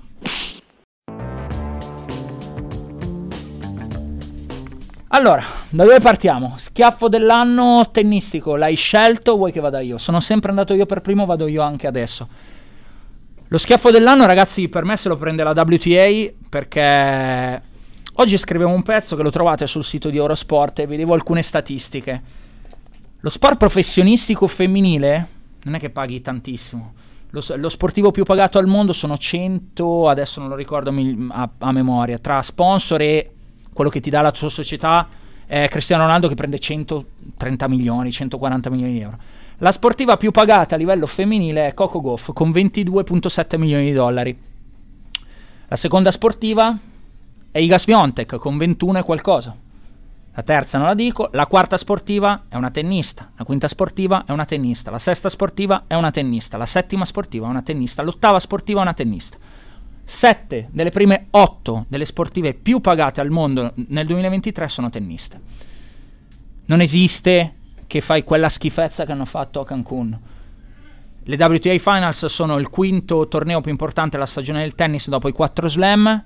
Sono andati a giocare nel pieno della stagione delle piogge, col vento, col coso. Cioè, non esiste, non esiste, non esiste tre volte. Mai acceso, mai acceso. Sembra Berlusconi all'Europarlamento quando eh, insultava Scholz. Non avete mai acceso, mai acceso, mai acceso una televisione italiana. Non esiste, non esiste, non esiste che le WTA Finals siano campate in aria all'ultimo secondo eh, a, a Cancun perché no, forse andiamo in Arabia, non lo so, cioè che abbiano un'organizzazione dilettantesca. Perché il tennis è la disciplina che paga di più le sportive a livello mondiale. Se sette delle prime otto sono le più pagate, io pretendo l'eccellenza da quello che è lo showdown del circuito professionistico femminile. Non esiste di vedere quello che abbiamo visto quest'anno. Quindi per me lo schiaffo dell'anno va alla WTA per quello che hanno fatto con le WTA Finals. Mi piace il tuo schiaffo, eh, è migliore del mio perché intanto mi hai colto impreparato, me l'hai annunciato oggi pomeriggio e sono andato nel panico, non sapevo bene a chi darlo per tutto l'anno, cioè io ne darei tanti tutti i giorni, però... Sì, agli arbitri. Ma non solo. Eh, a Fons, per esempio, per la prestazione nei quarti del torneo di doppio. Però, vabbè, ne do uno a un giocatore che mi sembra di non aver mai schiaffeggiato quest'anno, ma ci sono state tante volte. Cioè lo schiaffo dell'anno va a un giocatore. Sì. Cazzo, sono curioso. Secondo me non, non lo potete pensare e indovinare. È Francis Tiafo, che inizia l'anno alla United Cup facendo finta di voler dare il 5 a Matteo Berrettini. Ah, te la sei legata, me la ricordo qui. Da me? Ok, ma non è solo per quello. Fantastico che abbiamo gli ascoltatori che Grazie. si ricordano schiaffo. Per... Scusa, ma chi sei? Nome? Eh, presentati. Carlo. Carlo. Carlo si ricordava lo schiaffo a Tiafo iniziando. Grande Ok. Carlo. Eh, e lui fa sempre il simpatico in campo, però in realtà non lo è. Eh, c'è stato l'episodio con Sonego, che adesso non ricordo esattamente, però mi ricordo che lui ha fatto il furbo e poi... Sì, anche qua avevi schiaffeggiato. eh, Anche adesso mi è venuto un flash anche su questo. E, mm, Niente, vabbè, eh, e gli, e Tiafo. parlava a, a Sonego che non ha capito nulla, gli fa sì, questo arbitro è- fa sempre così, è uno scemo, però lui non è stato sportivo perché lui doveva dargli il punto a Sonego, era su una palla profonda mi sembra. Un'altra cosa di Tiafo che mi fa innervosire, e adesso mi devo alzare e mimarlo, e per chi ascolta non può. Tiafo gioca un colpo insidioso, Ho l'avversario paura. alza Aspetta, mi, spo- ok? mi sposto. alza la traiettoria, Tiafo fa due o tre passi dentro il campo e mima il gesto, Avvicinati quando parli. Solo che la palla è qua, il suo colpo è qua, quindi tu da avversario dici, caspita, sai che va fuori con la palla, però lo vedi che sta per colpire, ti rimetti in moto, dici adesso prova a difendermi. Invece poi Fa la finta. fa la finta ed era una cosa Vabbè, che male c'è. Cioè, questo è lo schiaffo dell'anno. No, è per tutto questo insieme che lui vuole fare quello che è simpatico, Non lo è. quello che in realtà non lo è per niente. Però sei cattivo, cioè in tutto l'anno quello No. che ti più ti ha avvelenato sì, è perché Tiafo. mi innervosisce sta cosa. Io preferisco uno che è uno schifoso, ma lo dice. Sì, sì. E io sono così. Questo schiaffo farà contento il mio papà che con Tiafo per quello che è successo a Vienna, a Vienna. per Sinner se l'è legato tipo, hai capito? Ogni volta che perde Tiafo e Zizipas, Zizipas non ho mai capito perché. Ogni volta che perde Tiafo e Zizipas lui è contento. Quindi va bene. Eh, abbiamo quasi quasi finito. Siamo a un'ora e mezza di podcast, è lunghissima, però vabbè, era perché è la parte finale. Hai uno schiaffo dell'anno fuori dal tennis? Non è propriamente del... Figurati! Cioè, era lo schiaffo che avrei voluto fare avessimo registrato domenica scorsa. Però può andare bene per l'anno. Chi segue la NBA? Parecchi, eh? Ok, quindi l'in-season tournament sapete cos'è? Ok. Volete che ve lo spieghi velocemente? Rapido, Jacopo, Vai. siamo a 92 minuti. Quest'anno per eh, rendere più divertente la stagione regolare, che sono comunque 82 partite, eh, che hanno un significato limitato a un certo punto, hanno deciso la NBA di organizzare un torneo che ha la sua Final Four a Las Vegas, tra l'altro questa sera le due semifinali, e hanno diviso le 30 squadre in 6 gironi da Oh, 5. rapido, avevo detto, zio Cagnone. 6 gironi da 5. La prima di ogni girone si qualificava per i quarti di finale, le due migliori seconde. Questo ha fatto sì che nell'ultima giornata ehm, ci fossero delle partite decisive e a parità di vittorie contava il quoziente canestri. In NBA sono abituati che quando una squadra è avanti di 15, 20 punti a 6 minuti alla fine, i titolari escono. E in questo caso no, perché per esempio Boston doveva vincere di almeno 23 punti contro Chicago l'ultima partita per avere chance di passare il turno. Quindi cosa è successo? Che hanno iniziato a fare fallo sistematico su un giocatore dei- di Chicago negato ai liberi che era Drummond, che ha fatto 0 su 4. Eh, e l'allenatore avversario è impazzito. Il giorno dopo articoli di giornali che criticavano eh, i giocatori, ma nella realtà qual è stata? Che è stata la giornata più divertente della stagione regolare degli ultimi 30 anni. Quindi lo schiaffo va all'NBA, anzi agli allenatori e ai giocatori che se la sono presa per una cosa che invece è una figata e che spero non venga cambiata per l'anno prossimo. Va bene. Il mio Non ho schia- più voce. Meno male. Eh, il- Scusa, eh, siamo a 93 minuti. Il mio schiaffo è rapido fuori dalla stagione a quelli che non riescono a capire, eh, quelli che, ho- che ormai ho chiamato i somarelli dei social, eh, che non riescono a capire, non riescono proprio a concepire che ci sia qualcuno che non è che tifa qualcosa per forza.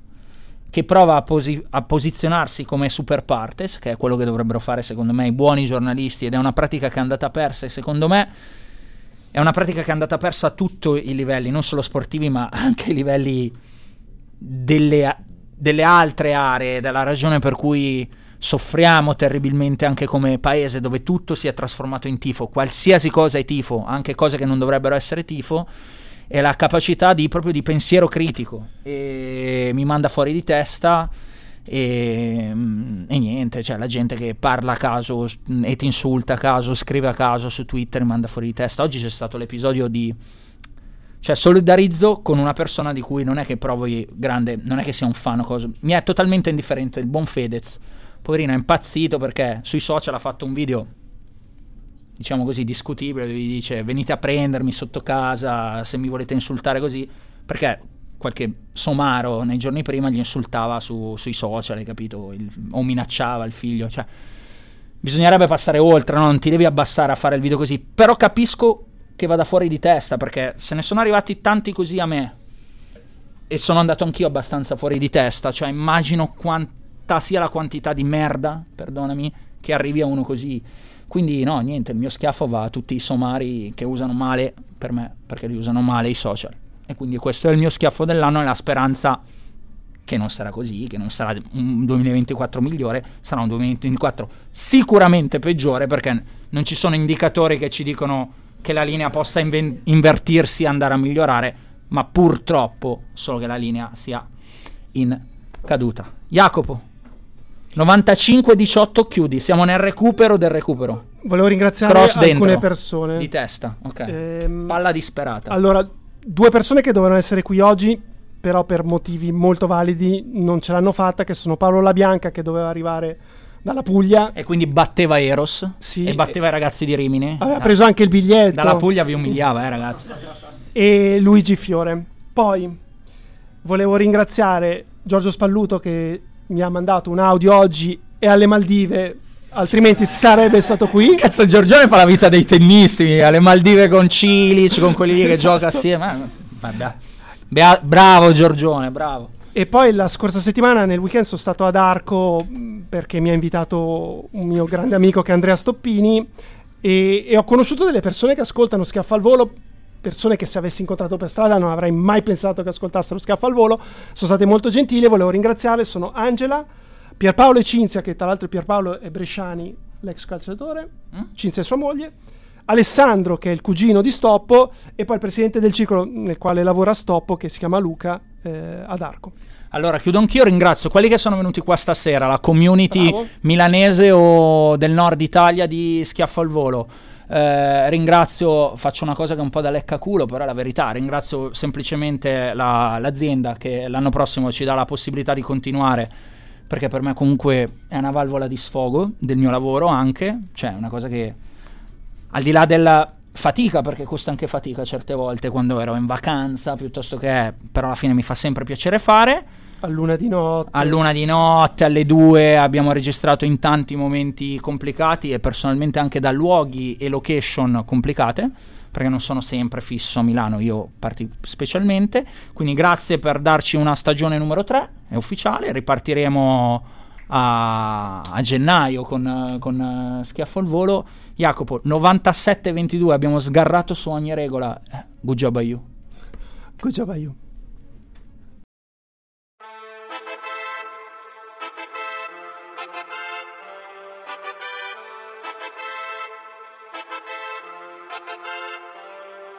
Un altro appuntamento, un altro schiaffo al volo, ha vinto sul cemento, eppure un terraiolo, un altro tabellone, un nuovo campione, ha ribaltato il match, era sul cornicione e Kyrgios manterrà la parola data che giocherà a Parigi per la sua fidanzata che non c'è mai stata e vuole visitarla e Sinner la volè. Quanto può migliorarla? Io lo devo ascoltare perché senza sto male e soffro come Zizipas su quella diagonale. Ho un dubbio esistenziale se tornerà mai team, eppure vado avanti. Come Cressi, un altro puntatone con Jacopo e Simone, conoscenza e passione messa a disposizione. Non c'è niente di eterno, ma Rafa sembra tonico. Vi diamo il benvenuto, Principato lo Monaco.